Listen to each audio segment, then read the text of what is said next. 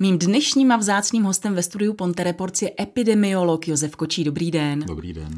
Když vidíte ten současný stav eh, nárůstu onemocnění COVID-19, co to s vámi dělá?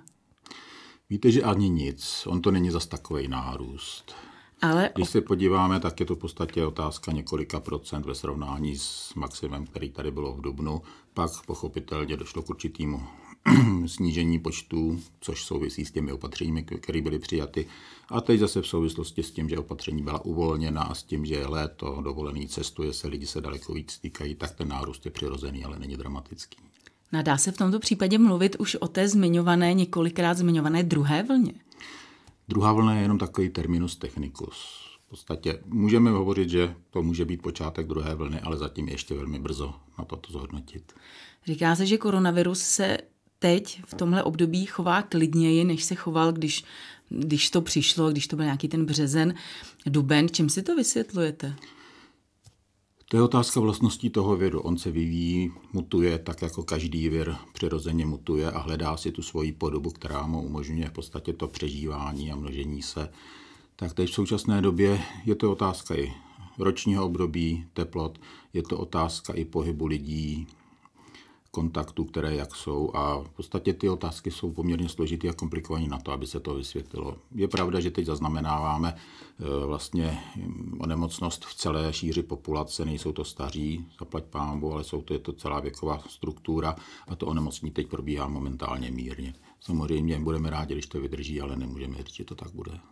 Dlouho se mluvilo o tom, že právě je to ten vitamin D a je to tím sluníčkem, že to má takové mírné eh, průběhy, to onemocnění, ale zase, když se třeba podíváme Mexiko, Brazílie, Itálie, Španělsko, to jsou země, kde to sluníčko zkrátka je, kde to teplo je a těch případů je tam mraky a jsou i vážná. Tak ono je to na jednu stranu teplota, jsou to ty vnější podmínky a na druhou stranu jsou to ty vlastnosti toho viru. Ono je pravda, že tady, a teď jenom teoretizuju, tady může být zrovna vir, který je to taková ta mírnější mutace, která vlastně způsobuje taková ta mírná onemocnění, nejčastěji bezpříznakové nákazy, a nebo jenom nákazy s lehkým průběhem. Teď je otázka, nakolik cestujeme ven a nakolik se setkáváme s jinými mutacemi, ať už je to Středomoří, ať jsou to další státy a ty lidi si tu mutaci zase můžou přivízt sem. Neexistuje jedna jediná mutace nebo typ toho viru, který by momentálně byl na celém světě, ale můžeme samozřejmě se setkat i s těmi dalšími. Výhodou je už, že těch eh, takových těch ošklivějších, zlejších mutací, tak tam v podstatě ten člověk má příznaky, my ho rychle odizolujeme, vyhledáme kontakty, tak se samozřejmě daleko lépe potom v vozovkách likviduje tento vir. Na rozdíl od toho hodného viru, který způsobuje takové té mírné nebo bezpříznakové nákazy, takže se špatně vyhledává. Čím, když tedy bude ten, bude ten průběh těžký, přijede pacient do nemocnice, čím se dneska léčí? Je to virová nákaza, takže se léčí symptomaticky, to znamená ty symptomy horečka a další problémy. A pak je to otázka sledování zdravotního stavu a v případě nějakých komorbid byt, eh, jiných onemocnění, tak je to otázka léčby a sledování zdravotního stavu toho pacienta. Mluvil jste o mutaci toho viru. Eh, blíží se podzim a vím, že odborníci mají těžkou hlavu z toho, až přijde taková ta naše klasická česká chřipka v uvozovkách, ta chřipková epidemie. Co to právě teda udělá s tím covidem? No na to všichni čekají samozřejmě. S covidem to asi neudělá nic. Covid tady bude vedle vlastně jiných respiračních onemocnění, včetně chřipky. Ona ta chřipka, pokud to bude tak jako běžně, tak se dorazí tak někdy koncem roku a nejčastěji se vyskytuje na konci roku a na začátku kalendářního roku vždycky. Takže to máme ty epidemie a zákazy návštěv v nemocnicích a podobně pravidla v únoru, v březnu, kdy dominuje chřipka. Ale v říjnu a v dalších potom eh, začínají nastupovat na scénu ve velké míře jiné respirační viry, které samozřejmě ten klinický obraz mohou mít podobný, stejně jako COVID. A pak je to otázka opravdu preferencí diagnostiky a sledování. Od 1. září se zkrátí doba karantény ze 14 na 10 dnů. Má to, má to nějaký význam? Tak samozřejmě jednak je to, pokud se dobře domývám, ekonomický význam. Samozřejmě je rozdíl, když tisíc lidí bude doma 14 dní nebo 10 dní, takže se nastupují dříve do práce. Pak je to samozřejmě větší komfort pro ty dotyčné, kdy se jim o 4 dny zkrátí ta karanténa. No a, a nebo se spíš zeptám, stačí to těch 10 dnů? Tak eh, to je otázka samozřejmě. My jako epidemiologové jsme vždy byli e, naučeni pracovat s maximální inkubační dobou, která tady je, se uvádí 14 dní, pak jsou samozřejmě extrémní případy jedinci, kde může být 3 týdny, třeba i déle, ale to jsou extrémy, které se vyskytují úplně náhodně. No ale na základě těch zkušeností, které jsou dneska s tím virem, tak se ví, že v podstatě se eh, minimálně laboratorně dá ten desátý den ten vir zjistit organismu. Takže pak zbývají zhruba 2 až 5% lidí, kteří mohou mít tu dobu delší, ale to nemá potom už takový význam a je asi na, na místě tu karanténní dobu zkrátit. Když se budeme bavit o promořování, spousta lidí prakticky dodnes neví vůbec, co si pod tím mm-hmm. mají představit. Tak promořování je v podstatě jakýkoliv proces, kdy se setkáme s novým původcem onemocnění. Když to teď vemu na známější HIV, tak v podstatě taky se postupně celosvětová populace promořuje. I když samozřejmě ten způsob přenosu je jiný, to znamená i ta rychlost a ty rizikové faktory jsou tam úplně jiné. Ale můžeme říct, že tak, jak v podstatě je a existuje, koexistuje s náma ten původce, tak se s ním setkává neustále dál, další a další lidé, kteří tu nákazu prožijou. Stejně tak je to třeba u nového typu chřipky kdy vznikne nový typ chřipky a nikdo na světě proti mu nemá protilátky, nikdo není imunní, takže v podstatě ten vir projde celou celosvětovou populací a vytvoří se v podstatě určit, vždycky určitá skupina lidí, kteří mají imunitu a pak bude menší skupina lidí, kteří nemají imunitu. Proto ten virus se nevyskytuje v takových pandemických podobách. To tež platí i o tom koronaviru. Je to úplně nový vir, nový původce populace je takzvaně naivní, se říká, že nemá protilátky, takže každý, kdo se s tím virem setká, tak má v podstatě možnost onemocnět. Je to tak, že když tedy onemocníte jednou, můžete onemocnit po druhé, nebo tam máte nějakou tu dobu, kdy jste proti eh, tomu viru chráněn? Tady se o tom ještě úplně tolik neví. Víme, že samozřejmě nějaká imunita přetrvává, protilátky se detekují, ale to, že se detekují nebo nedetekují, nezjistí protilátky, ještě neznamená, že nejsme imunní proti tomu viru. Ale zatím samozřejmě toho původce známe velmi krátkou dobu relativně na to, aby jsme mohli dělat nějaké závěry, jak dlouho případně imunita bude přetrvávat. Takže nelze vyloučit, že se můžeme za rok, za dva nakazit znovu. Vím, že se mluvilo dokonce i o hypotéze, že stejně jako Česká republika, tak takový ten východní blok, kde bylo, bylo povinné to celoplošné očkování proti tuberkulóze. Takže dokonce tyhle země jsou na tom jako lépe, že Eh, byly na to úvahy, byly na to i nějaký propočty, nějaký studie, které ukázaly, že opravdu v zemích, kde byla taková ta povinnost a déle trvalo to pravidelné očkování celé populace proti tuberkulóze, že tam můžou existovat mechanismy skřížené, které mohou nějakým způsobem do jisté míry ochránit proti tomu koronaviru. Ale nějaký definitivní závěr z toho zatím nevyplynul. Myslím, že v roce 2010 se zrovna proti TBC u nás přestalo plošně očkovat. Je to asi tak, takže vezmete si, že máte v podstatě 10 ročníků malých dětí, které nebyly očkovány proti tuberkulóze, ale jinak celá populace byla. A proč se přestalo proti tuberkulóze očkovat? V podstatě to nemá, dneska není důvod, protože ta tuberkulóza se vyskytuje tak malinko a je tak malá míra rizika tím, že se nakazíme a nemocníme tuberkulózou, že v podstatě to riziko z toho očkování je vyšší než možnost setkat se a onemocnit tuberkulózou. Velkým tématem jsou samozřejmě také roušky. Dva tábory, jeden samozřejmě, mm. jeden tábor, pochopitelně roušky jsou v pořádku, musíme je nosit, abychom se ochránili. Naopak ten druhý tábor v žádném případě, protože vlastně to, co vydechujeme, tak pak se nám hned vrací, tak jak, jak to tedy s těmi rouškami? Je to jakýkoliv jiný jev, že jo? takže část je na jednu stranu, část je na druhou stranu, teď kde je ten střet a podobně. Samozřejmě, pokud jde o roušku, tak e, jednoznačně má opodstatnění.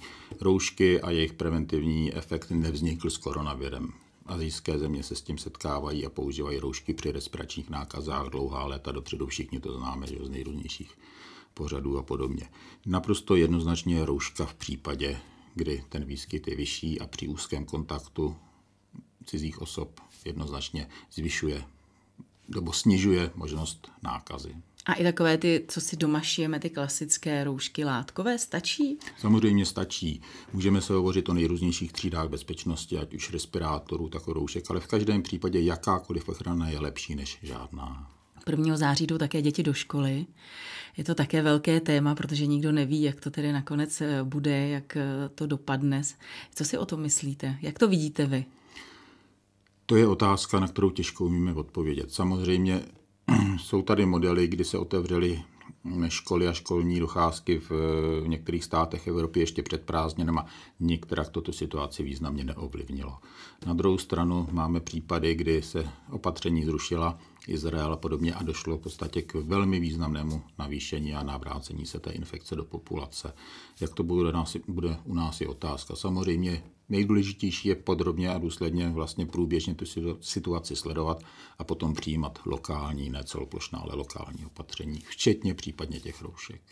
Je koronavirus obecně přeceňován? Já nevím, jestli je přeceňován, je šíleně medializován. Takže... A to ať v tom kladném nebo záporném slova smyslu. Samozřejmě je to tak, jak jsme získali zkušenost původce onemocnění vir, který může způsobit vážný průběh, včetně úmrtí, nebo ovlivnit na zdravotní stav natolik u lidí jinak nemocných s tím, že to končí fatálně. Ale jak to bude do budoucna, jestli se s ním naučíme žít a podobně, je to otázka vakcinace, otázka promořenosti populace a podobně. Myslím si, že za pár let to bude v podstatě běžný respirační vir. Teď jsem se chtěla zeptat, je to tedy tak, že skutečně s covidem už se budeme muset naučit v uvozovkách žít, bude tady? Covid jsem přišel a jak to vypadá, nezmizí, jako si někdy stalo u jiných původců a naučíme se s ním žít.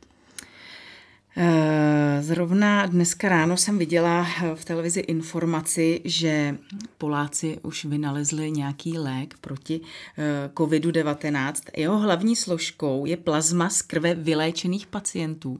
V tomhle případě tedy konkrétně, což mě docela zaskočilo, byli ty polští horníci, kteří byli mm-hmm. tam plošně nakaženi znamená to, je to světlo na konci tunelu? Tak on to ani nebude nový lék, on je to v podstatě princip, který je známý. U řady onemocnění byl to i princip očkování, že jo, kdy dodáváme, nebo vakcinace, imunoglobulíny, kdy dodáváme hotové protilátky organismu, protože on je nemá, tak aby ten původce, když se s ním setkáme, neonemocněl, případně to onemocnění proběhlo jenom velmi mírně. Samozřejmě je to určitá možnost a je to jeden ze způsobů, jak do budoucna možno ochránit zejména onemocnění nebo lidi nemocní s vážným průběhem. Jak jsme na tom s výrobou vakcíny tady u nás v České republice? Protože mám pocit, že se teď všichni předhánějí, kdo tedy přijde. No, Česká republika byla od vlastně období před stolety pomalu eh, velmi významným producentem nejrůznějších vakcín. Používali jsme je dlouhá desetiletí. Na konci minulého století nebo před několik 20-30 lety došlo k ukončení té výroby, takže v současné době Česká republika sama žádné vakcíny nevyrábí. Opět tady uh, kolují takové ty zvěsti, že bychom se neměli nechat očkovat, i když bude ta vakcína, protože nám může ublížit. Vidíte se, každá vakcína prochází opravdu velmi důkladným procesem posuzování a zkoušek jsou to ty fáze 1, 2, 3, tak jak se o nich mluví v televizi, klinické zkoušky a podobně, tak, aby byla bezpečná a aby byla účinná. Ne, neznám nebo neumím si představit žádného výrobce, že by pustil a že by žádnou zda, národní autoritu, která by uvolnila nějaký zdravotnický prostředek bez těchto splněných podmínek bezpečnosti a účinnosti. Až tady ta vakcína bude, bude pro každého? Jednou asi ano, ale samozřejmě máme x miliard lidí na světě a žádný výrobce není schopen vyrobit ve stejném nebo v krátké době dostatečné množství tak, aby bylo pokryto všechno. Takže už dnes se stanoví určité priority tak, aby až bude vakcína u nás v nějakém množství k dispozici, tak, aby byly vakcinovány zejména osoby, které jsou důležité pro stát, nebo je to otázka zdravotního stavu a rizika onemocnění pro ty, pro ty osoby. Nicméně od začátku se uvažuje o tom, že to nebude povinné, ale dobrovolné očkování. Když se podíváme, když k nám tady koronavirus dorazil, když tady byla ta první vlna, tak eh, lidé se opravdu báli, byli velmi disciplinovaní. Ale teď mám takový pocit, že už se přestali bát a už eh, naopak to tak jako snižujou a snižují i nařízení vlády, co se týče ať už roušek nebo čehokoliv jiného. Je to, ne, je to nebezpečné pro nás, tenhle přístup? Já bych řekl, že to je v podstatě přirozený průběh. Na začátku jsme se setkali s něčím, s čím jsme se nikdo z nás do té doby v takové míře nesetkali. S tím, že to bylo onemocnění, na které se dalo umí, dá zemřít. Takže samozřejmě došlo k určitému v zděšení a všichni jsme byli vyplašení a nikdo nevěděl, co vlastně bude, jak se bude vyvíjet.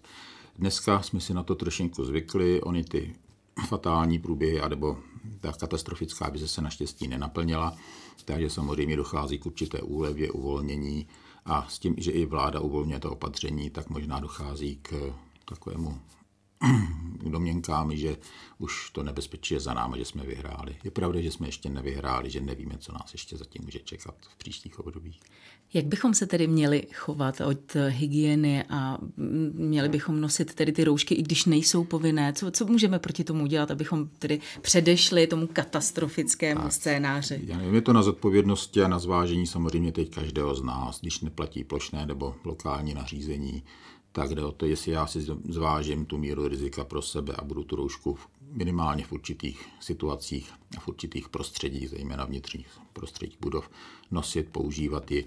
Jestli budu disciplinovaný a budu na sobě cítit nějaké příznaky respiračního nemocnění, tak vyhledám lékaře a zůstanu doma v té dobrovolné izolaci.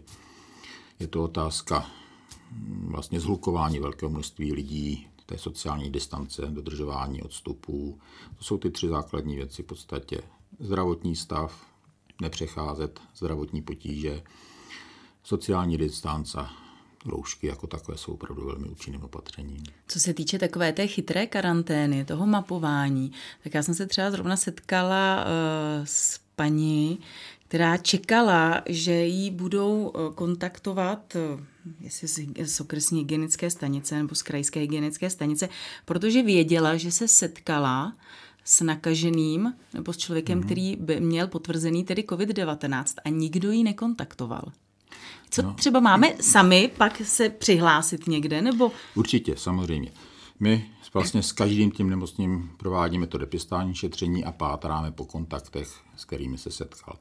To slovíčko chytrá karanténa je takové už dneska trošku zprofané, já ho taky nemám moc rád. Je to v podstatě asi něco, kdy máme nějaký vlastně proces nebo systém, kdy můžeme pomocí tele- telefonních operátorů dneska vysledovat místa anonymně a v podstatě v určitých úsecích přibližně, kde se ten člověk mohl pohybovat a můžeme mu pomoci rozpomenout se, že se tehdy a tehdy byl tam a tam. A on si může vzpomenout, což se třeba ani nemusí běžně stát, že se opravdu navštívil náhodou toto místo a že se tam setkal s tím a s tím.